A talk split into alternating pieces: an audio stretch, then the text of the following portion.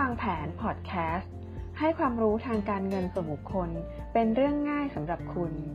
กับเกตพิชยาพัฒน์ที่ปรึกษาทางการเงิน AFPT สวัสดีค่ะ ยินดีต้อนรับเข้าสู่เงินทองต้องวางแผนค่ะ คุณอยู่กับเกตพิชยาพัฒน์ EP นี้ EP ที่ 17 ค่ะ วันนี้นะคะเกตก็นำบทความในมีเดียมาฝากอีกค่ะ บทความนี้มีชื่อว่า Seven Things You Should Never Do in the Morning 7 สิ่งที่ไม่ควรทำในตอนเช้าค่ะ แล้วก็จะมีข้อแนะนำด้วยนะคะว่าอะไรที่ไม่ควรทำแล้วควรทำอะไรค่ะ มาติดตามกันเลยค่ะ เคยไหมคะที่ตอนตกเย็นของวันแล้วเรามานั่งคิดทบทวนดูว่า วันนี้หมดวันไปเร็วจัง แล้วก็ยังไม่ได้ทำอะไรที่สำคัญสำคัญเลยค่ะ คุณริชาร์ดเวทเล่กล่าวว่า ถ้าเกิดว่าคุณสูญเสียเวลา 1 ชั่วโมงในตอนเช้า คุณจะใช้เวลาทั้งวันในการตามหามันคืนกลับมาค่ะ เพราะถ้าตอนเช้าเราใช้เวลาไปกับเรื่องที่ไม่ควรทำมันจะดึงพลังงานนะคะ แล้วก็ทำให้เราหมดแรงหมดแรงบันดาลใจ หรือหมดพลังความคิดสร้างสารรค์ค่ะทำให้เราไม่ได้โฟกัสในสิ่งที่ควรทำในต่อทั้งวันของวันนั้น อะไรคือสิ่งที่ผิดที่ไม่ควรทำและอะไรคือสิ่งที่ควรทำในตอนเช้า มาดูกันเลยค่ะ ข้อแรกนะคะ คุณทุกคนก็จะเคยชินกับการที่เขียน to do list กันใช่ไหมคะว่าในหนึ่งวันเราต้องทำอะไรบ้าง ข้อแรกคือการ planning your day หมายถึงว่าเราต้องมีการวางแผนล่วงหน้าค่ะ ว่าในวันนี้จะทำอะไร แต่การแพลนมันไม่ใช่การแพลนของตอนเช้าค่ะ มันต้องแพลนมาก่อน ในวันก่อนหน้านั้นนะคะ ก็คือเราต้องหลับไปพร้อมกับแผนที่เราคิดคร่าวๆเอาไว้ ว่าอะไรคือเรื่องที่เราต้องทำบ้าง แล้วตอนเช้าก็คือตื่นมาพร้อมกับสิ่งที่คิดว่าจะลงมือทำเลย โดยที่ to do list ของเรา มันต้องไม่มากเกินไปนะคะ มันจะต้องเป็นเรื่องที่สำคัญสำคัญเท่านั้นที่จะดึงมาทำเป็นอย่างแรกในตอนเช้าค่ะ ถ้าเราเริ่มแพลนในเวลาที่จบวันก่อนหน้า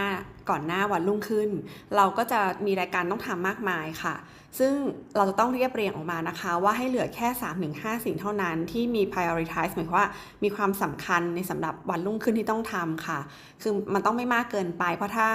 to do list มันเกิน 3-5 รายการเนี่ยเราจะสับสนแล้วเราก็จะไม่รู้เรื่องว่าเรื่องอะไรต้องโฟกัสต้องทำก่อนนะคะ ก็ต้องคิด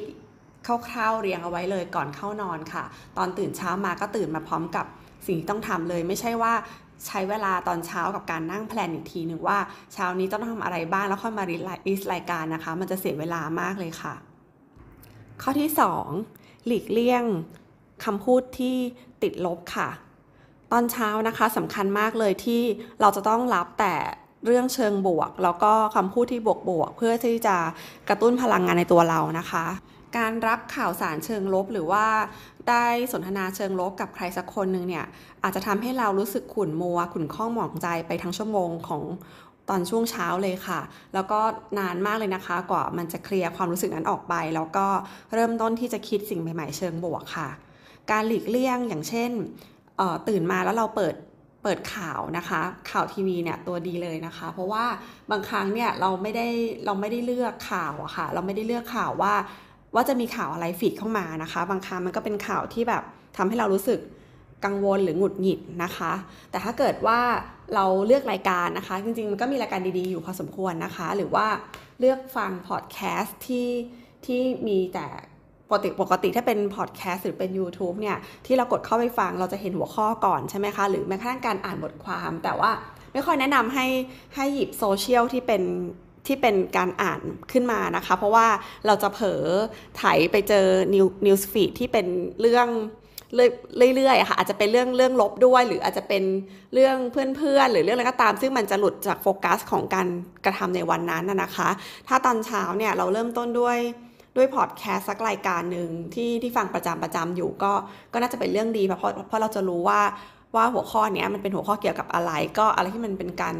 กระตุ้นสมองกระตุ้นแรงบันดาลใจของเรา ก็ก็อาจจะเปิดฟังตอนอาบน้ำตอนขับรถอะไรประมาณนี้นะคะแต่การเปิดทีวีเปิดสื่อที่ที่เราไม่ได้มีโอกาสจะเลือกค่ะว่าว่าอะไรจะฟีดเข้ามามีโอกาสที่จะมีข่าวลบเข้ามาค่อนข้างจะเยอะนะคะทำให้บางทีเนี่ยเราก็ต้องเคลียร์อารมณ์อยู่อยู่สักพักหนึ่งเลยนะคะ รวมถึงการสนทนาด้วยนะคะว่า ก็ต้องเลือกคนที่จะคุยด้วยเนอะอ่า หรือตอนเช้าๆเนี่ยบางทีไปร่วมวงคุยกับเพื่อนนะคะ ใครที่แบบว่าชอบวิพากษ์วิจารณ์นะคะ คนนั้นคนนี้หรือวิพากษ์วิจารณ์การเมืองหรือข่าวร้ายบางทีก็ก็ควรจะเลี่ยงนะคะ มันควรไม่ใช่เวลาเช้าของเราค่ะอีกเรื่องนะคะที่ทางผู้เขียนเขาแนะนำนะคะ คือการเขียน gratitude journal นะคะ ลองเซิร์ชใน Google ดูก็ได้ค่ะ gratitude journal คือการ list รายการสิ่งที่เรารู้สึกขอบคุณ รู้สึกว่ามันมันดีกับตัวเรานะคะทำให้มันเป็นพลังเชิงบวกที่จะทำให้เราเริ่มต้นในวันใหม่ได้อย่างดีมาก ๆ เลยค่ะเเราอาจจะมีสมุดโน้ตเล่มเล็ก ๆ เอาไว้นะคะ แล้วก็แล้วก็เขียนลงไปนะคะ ถ้าเป็นไปได้เนี่ยเขียนตอนเช้าสักนาทีสองนาทีอะค่ะ นึกขึ้นมาก็ลองเขียนลงไปเนี่ยมันจะทำให้เรารู้สึกดีมากเลยนะคะ แรก ๆ อาจจะไม่ไม่คุ้นเคยนะ หรือถ้าเราไม่ถนัดจะเขียนก็ คือการเขียนมันเป็นการถ่ายทอดที่ดีนะคะ มันเป็นการถ่ายทอดจากความรู้สึกสมอง แล้วลงไปที่มือแล้วเขียนลงไปแล้วอ่านกลับเข้าไปอีกทีหนึ่งนะคะ มันก็ค่อนข้างละเอียดอ่อนในการกระตุ้นความรู้สึกเรานะคะ แต่ว่าอย่างน้อยเนี่ยถ้าไม่สะดวกที่จะหยิบสมุดโน้ตเล็ก ๆ มาเขียนนะคะ หรือก็ก็ก็คือนึกบางทีอยู่เงียบๆก็คือให้นึกสิ่งแรกเลยให้นึกว่าเราเรารู้สึกอยากขอบคุณอะไรนะคะ อย่างเช่น ตื่นขึ้นมาแบบ รู้สึกดีจังเลยที่เราเป็นคนที่มีสุขภาพดีนะคะ หรือรู้สึกดีจังเลยที่เราอยู่ในบ้านที่สบาย รู้สึกดีจังเลยที่เรามีครอบครัวที่ดีนะคะ อะไรก็ตามที่ที่เป็นเรื่องที่แบบรู้สึกอยากขอบคุณว่าว่าเนี่ย ดีจังเลย ชีวิตฉันเป็นแบบนี้แล้วดีจังเลย มันมันมีมุมดีๆอยู่ค่ะนะคะ มันไม่มีได้มีคนเราไม่ได้มีมุมแย่ทุกทุกมุมนะคะ ทุกมุมมันจะมีมุมผสมอยู่ว่ามันจะมีเรื่องดีๆ ถ้าตอนเช้าเนี่ยเป็นไปได้ก็ให้นึกขอบคุณนะคะ ก็คือลองไป search หาใน Google ดูนะคะ gratitude journal คือวิธีเขียน list รายการสิ่งที่เรารู้สึกขอบคุณค่ะ ก็จะกระตุ้นให้เราเริ่มต้นตอนเช้าได้อย่างมีพลังค่ะ ข้อที่ 3 การตื่นมารับพลังในตอนเช้า เวลาในตอนเช้าเป็นเวลาที่ perfect มากค่ะสำหรับการดูแลสุขภาพแล้วก็การสร้างแรงบันดาลใจ คนส่วนใหญ่นะคะก็จะตื่นขึ้นมาด้วยความกังวลว่าวันนี้มีเรื่องต้องทำมากมายนะคะ แล้วก็รีบตรงดิ่งไปอาบน้ำแต่งตัวแล้วออกไปทำงานค่ะ แต่จริงๆแล้วเนี่ยช่วงเวลาเล็กๆ ในช่วงเช้านะคะ ถ้าเราสามารถที่จะมีเวลาได้เนี่ยเราได้ออกไปสูดรับอากาศบริสุทธิ์นะคะ แล้วก็ถ้าสามารถวิ่งออกกำลังกายได้นะคะ หรือเดินเบาๆก็ได้หรือออกกำลังกายเบาๆก็ได้นะคะ หรือการที่อยู่กับตัวเองสักนิดนึงนะคะ นั่งสมาธิทำจิตใจให้สงบนะคะ เวลาอันเล็กน้อยอันนั้นนะคะ ก็จะเป็นเวลาที่มีค่ามากนะคะ เทียบกับการที่บางคนเนี่ย ตื่นมาแล้วด้วยความงงเงีย แล้วก็ขอนอนต่ออีกสักหน่อยนึงนะคะ ซึ่งเป็นเป็นสิ่งที่อันตรายมากเลยค่ะ การนอนต่ออีกสักนิดนึงเนี่ยนะคะ มันจะทำให้วันนั้นของเราเนี่ยไม่ productive นะคะ แล้วก็อาจจะแบบตื่นมาด้วยความเฉยชานะคะ เคยเคยไหมคะว่าว่ารู้สึกไม่อยากตื่นแล้วขอนอนต่ออีกสักหน่อยหนึ่งการนอนต่อแค่เล็กน้อยนั้นนะทำให้เราตื่นมาแล้วก็ปวดหัวเลยนะคะ สิ่งที่ควรต้องทำก็คือว่า ถ้าเราวางแผนดีๆนะคะ เผื่อเวลาไว้นะคะ ก็คือเช่นว่า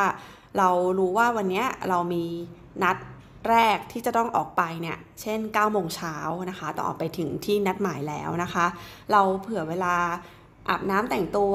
ทานอาหารเช้าหรือว่าต้องเดินทางเนี่ยกี่นาที ถ้าเราต้องตื่น 6 โมงนะคะ เพื่อที่จะไปให้ทันนัดหมาย 9 โมง เราบวกไปอีกครึ่งชั่วโมงค่ะ อีก 30 นาทีนะคะ ก็คือเวลาที่เราคิดว่าต้องตื่นเราทำทุกอย่างทันเนี่ย เราเพิ่มไปอีก 30 นาที 30 นาทีนั้นจะเป็น 30 นาทีที่มีค่าค่ะ เรียกว่าเป็นเวลาที่เราตื่นขึ้นมาเพื่อให้เวลากับตัวเองนะคะ ได้ชาร์จพลังให้กับตัวเอง รับอากาศบริสุทธิ์ออกกำลังกาย หรือทำสมาธินะคะ ลองดูนะคะ แต่ว่ามันก็สัมพันธ์กับเวลาเข้านอนด้วยนะ ก็คือถ้าเรานอนอย่างมีคุณภาพเนี่ยเราก็สามารถตื่นได้ตามเวลาที่เราต้องการได้ ดังนั้นเนี่ยมันก็สำคัญที่เรากำหนดเวลาตื่นไว้กี่โมง เราก็ต้องกำหนดเวลานอนเอาไว้ด้วยนะคะ ถ้าเรารู้ว่า เราตื่น6โมงเช้าแล้วไปทันนัดหมาย9โมง เราเผื่อเวลาอีกสักครึ่งชั่วโมง เช่นตีห้าครึ่ง ถ้านอนตีห้าครึ่งก็จะรู้ว่าเราควรนอนกี่ชั่วโมงถึงจะหลับพอดีนะคะมันก็จะสัมพันธ์ถึงเวลาเข้านอนเลยทีเดียวค่ะ เรียกว่าการวางแผนการตื่นนอนตอนเช้า ต้องวางแผนตั้งแต่ตอนเข้านอนค่ะ ว่าต้องเข้านอนกี่โมง ข้อที่ 4 ค่ะ ไม่ควรมีสิ่งที่ต้องเลือกมากเกินไปค่ะ เรา ตอนเช้าๆของเราเนี่ยถ้าเกิดว่าเรารวบรวมสิ่งต้องตัดสินใจมาไว้มากเกินไปนะคะทำให้มันจะกินพลังงานเราไปทีเดียวเลยค่ะ คือยังไม่ทันจะได้ทำสิ่งสำคัญที่กำหนดจะต้องทำเลยนะคะ แต่ว่าเรื่องต่างๆมาประเดประดังกันตอนเช้า ต้องตัดสินใจหลายสิ่งมากเกินไปเนี่ยมันก็จะกินพลังงานก็จะเหนื่อยตั้งแต่ตอนเช้าเลยนะคะ ก็ยกตัวอย่างนะคะ สิ่งต้องตัดสินใจ ต่างๆ มากมายตอนเช้า เช่น ตัดสินใจว่าวันนี้จะใส่ชุดอะไร ตัดสินใจว่าเราจะทานอะไรเป็นอาหารเช้า ตัดสินใจว่าวันนี้เราจะเดินทางไปด้วยวิธีไหนจะไปจะขับรถไปหรือไปขึ้นรถไฟฟ้าดี หรืออย่างเช่นว่าวันนี้เราจะต้องพกอะไรออกจากบ้านไปบ้าง กระเป๋า หยิบอะไรใส่ไปบ้างอะไรประมาณนี้ค่ะ คือถ้าตอนเช้าต้องมาคิดเรื่องพวกนี้เยอะๆพร้อมๆ กันนี่คือแบบจะกินพลังงานมากเลยค่ะ ยังไม่ทันทำอะไรเลยก็ต้องตัดสินใจเรื่องมากมายตอนเช้าแล้วนะคะก็สิ่งที่แนะนำให้ทำนะคะก็คือว่ามันก็ควรต้องเตรียมเอาไว้ตั้งแต่วันก่อนหน้านั้นนะคะ เช่น วันรุ่งขึ้นเรารู้ว่าเรามีนัดหมาย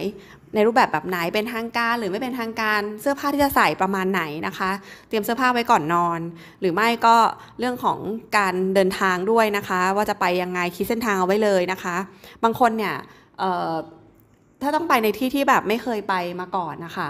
ก็ต้องกด Google Map ไว้ด้วยเนาะต้องกะกะต้องกะไว้ว่าถ้าเราจะไปที่นี่นะคะ แล้วเราจะต้องเดินทางกี่นาที แนะนำเรื่องการกด Google Map นะคะ คือควรจะกดในเวลานั้นด้วยนะ เช่น เรารู้ว่าเรามีนัดวันพุธนะคะ สถานที่นี้นะคะ ถ้าเรากด Google Map ตอนเย็นอังคารเนี่ย มันก็จะไม่ได้เวลาแท้จริงนะ เวลาเวลากลางวันหรือเวลาตอนเย็นรถติดไม่เท่ากันนะคะ เราควรจะกดในเวลาเดียวกันกับที่เรานัดอะค่ะ เช่น เรารู้ว่านัดเช้าวันพุธแบบนี้ เราก็ควรจะเช้าวันอังคารลองเทสกันกด Google Map ดูว่า จากที่ที่เราอยู่แล้วเราจะไปเนี่ยเราใช้เวลากี่นาทีนะคะ มันก็จะช่วยให้ตอนเช้าของเราไม่ไม่รีบเร่งมากนะเพราะเราแพลนไว้หมดแล้วว่าเราจะเดินทางกี่นาทีเผื่อเวลาไว้หมดแล้ว เส้นทางไปยังไง คิดเอาไว้ก่อน เสื้อผ้าเตรียมไว้ก่อนนะคะ อาหารเช้าจะทานไม่ทานยังไงแบบไหนก็คือเตรียมไว้ก่อนแม้กระทั่ง กระเป๋าเอกสารนะคะ การที่คนเราออกจากบ้านแล้วลืมของเนี่ยก็เพราะว่าเราไม่ได้วางเตรียมเอาไว้อะค่ะนะคะบางทีมันก็ไม่ถึงขนาดต้องจัดเป๊ะๆเนาะเพราะว่าบางทีอาจจะต้องหยิบตอนเช้าอีกเนี่ยมันก็ควรจะอยู่ในที่ที่มองเห็นได้ แล้วก็มาเรียงๆกัน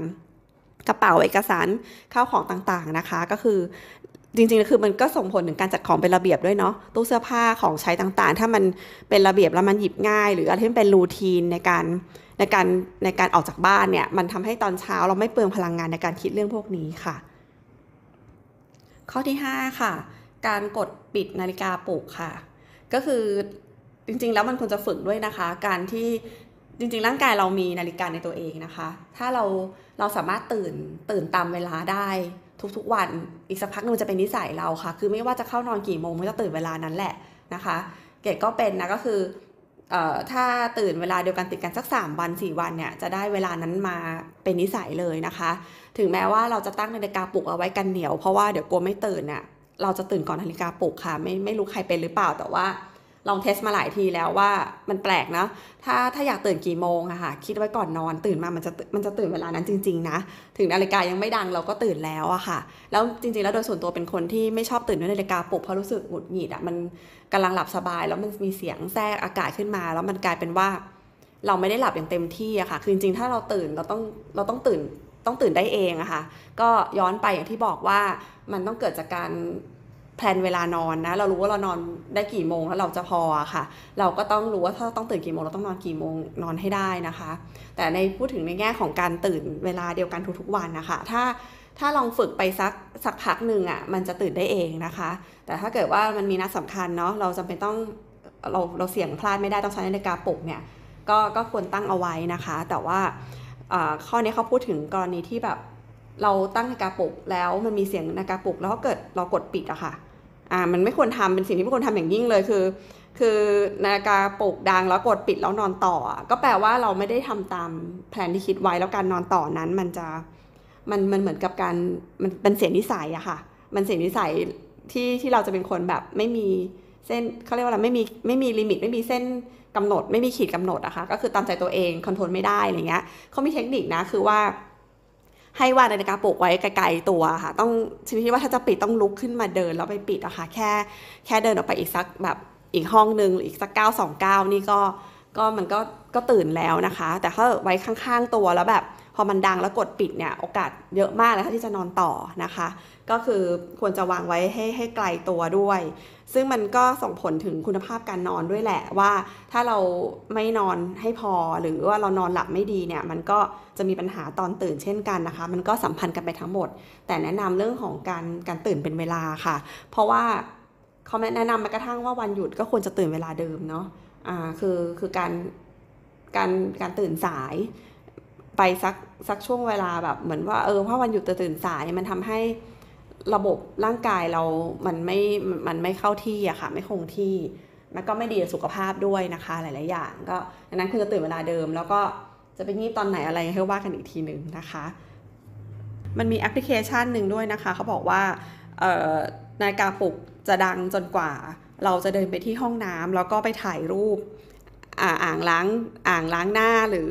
อุปกรณ์ในห้องน้ำอะไรประมาณนี้ที่ที่บันทึกเอาไว้อะค่ะ เข้าไปในแอป นาฬิกาถึงจะดับได้คือไม่ใช่เป็นการแค่กดปิดอะคือ ต้องถ่ายรูปเข้าไปด้วยถึงจะนาฬิกาถึงจะหยุดดังได้อะไรประมาณนี้นะคะ แต่ก็ไม่ต้องทำขนาดนั้นก็ได้ค่ะ โดยส่วนตัวเราเก็บเป็นคนไม่ชอบไม่ชอบใช้นาฬิกาปลุกนะคะ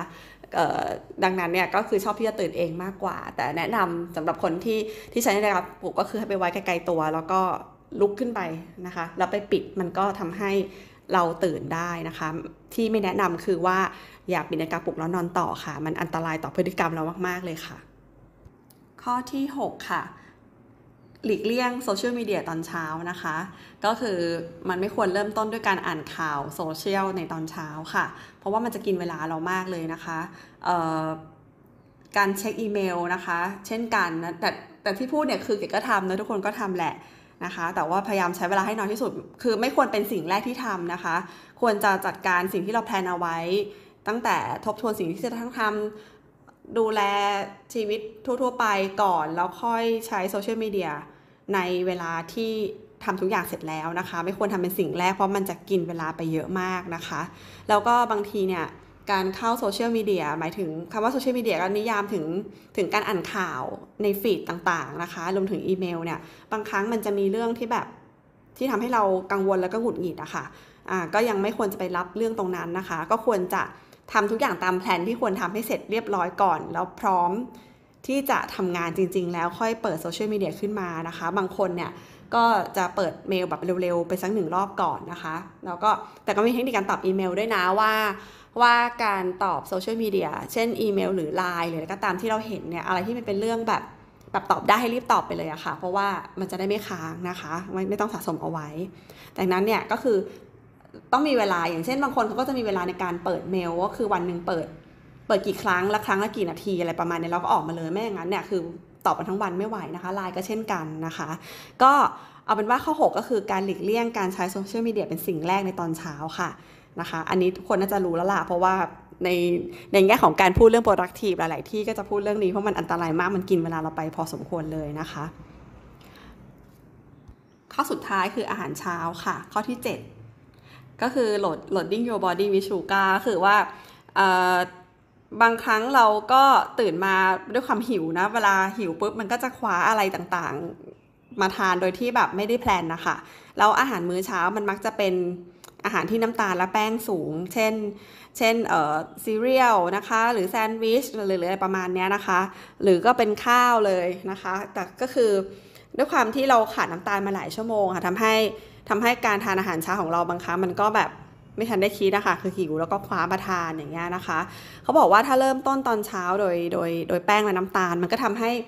จริงๆแล้วก็คือมันอ้วนด้วยแหละนะคะ มันเพิ่มน้ำหนักอยู่แล้วแป้งน้ำตาล แต่ว่ามันมีผลในเรื่องของความเฉื่อยชาของเราด้วยอะค่ะ ก็คือมันก็มีความอิ่มเกินอะแล้วก็ร่างกายเราก็จะเฉื่อยไปด้วยด้วยด้วยความที่ต้องย่อยแป้งกับน้ำตาลอะไรประมาณนี้นะคะ แล้วก็มันทำให้เราหิวง่าย แต่มันอยู่กับเราได้ไม่นานนะคะ มันจะหิวง่ายก็เดี๋ยวก็ทานอีกเงี้ยดังนั้นเนี่ยมื้อแรกเนี่ยมันควรจะเป็นเหมือนโปรตีนลิชค่ะเป็นอาหารที่แบบ เน้นโปรตีนต้องมีโปรตีนที่เพียงพอ มันทำให้วันนั้นนะอิ่มนาน เช่นจริงๆโปรตีนง่ายๆนะคือไข่ต้มเนี่ยตระกูลไข่อะคะ่ะถ้าเป็นมื้อเช้าเนี่ยมันอยู่ท้องพอสมควรเลยนะมันใช้เวลาย่อยนานนะคะ หรือถ้าข้าวก็เป็นข้าวแบบข้าวกล้องอะไรประมาณนี้นะคะ ก็ก็คือเขาบอกว่าอาหารเช้าเป็นสิ่งที่ต้องเตรียมเช่นกันนะคะ นอกจากจะเตรียมเสื้อผ้าเตรียมของเตรียมทุกอย่างแล้ว เตรียมแผนทุกอย่างแล้วเนี่ยอาหารเช้าก็เป็นเรื่องที่ต้องคิดเอาไว้ก่อนด้วยนะคะ มันไม่ใช่ว่าจะคว้าอะไรทานตอนเช้าก็ได้ ซึ่งตอนเช้าเนี่ย ทำให้เราถ้าเราเริ่มต้นอาหารเช้าที่ดีนะคะ มันทำให้เราอิ่มอิ่มนานแล้วก็วันนั้นก็คือน้ำตาลไม่สวิงด้วยนะคะ ก็เป็นเรื่องที่ต้องใส่ใจอีกอย่างหนึ่งนะคะ ก็คือ อย่าเริ่มตอนเช้าด้วยน้ำตาลค่ะนะคะ อันนี้เป็นเรื่องที่เป็นข้อที่ 7 นะคะ ที่เขาแนะนำมาค่ะ ก็จบไปแล้ว 7 ข้อนะคะ ในสิ่งที่ไม่ควรทำตอนเช้านะคะ เพื่อให้ตอนเช้าของเราใน productive แล้วก็ไม่มีความขี้เกียจนะคะ แล้วก็เรียกว่าถ้าเราเริ่มตอนเช้าได้ดี มันก็คือวันนั้นมันก็จะมันก็จะ เกิดขึ้นแล้วผ่านไปด้วยดีค่ะ มันโดยรวมๆชีวิตเราก็เป็นเรียกว่าเป็น good life ก็คือชีวิตที่ดี มีกิจวัตรที่ดี แล้วก็มีความสุขภาพแข็งแรงนะคะ ทั้งกายและใจนะคะ ค่ะ นี่ก็เป็น 7 ข้อนะคะที่ควรหลีกเลี่ยงไม่ควรทำในตอนเช้า แล้วก็พร้อมกับข้อแนะนำค่ะ ถ้าใครได้ฟังวันนี้นะคะ ก็ลองไปใช้ดูวันพรุ่งนี้เลยค่ะ และเป็นยังไงก็คอมเมนต์บอกกันบ้างนะคะ พบกันใหม่ EP หน้าค่ะ สวัสดีค่ะ ขอบคุณทุกท่านที่ติดตามเงินทองต้องวางแผนค่ะ อย่าลืมกด subscribe กดกระดิ่งแจ้งเตือนจะได้ไม่พลาด EP ใหม่ๆ นะคะ ท่านสามารถติดตามในรูปแบบของ podcast ได้ทาง Spotify Podbean Google Podcast Apple Podcast โดย search คำว่าเกตพิชยาพัฒน์เงินทองต้องวางแผนค่ะ ท่านที่ชอบอ่านบทความนะคะ ก็สามารถติดตามได้กันใน Blockdit ค่ะ search คำว่าเงินทองต้องวางแผน และพบกัน EP ถัดไปค่ะ สวัสดีค่ะ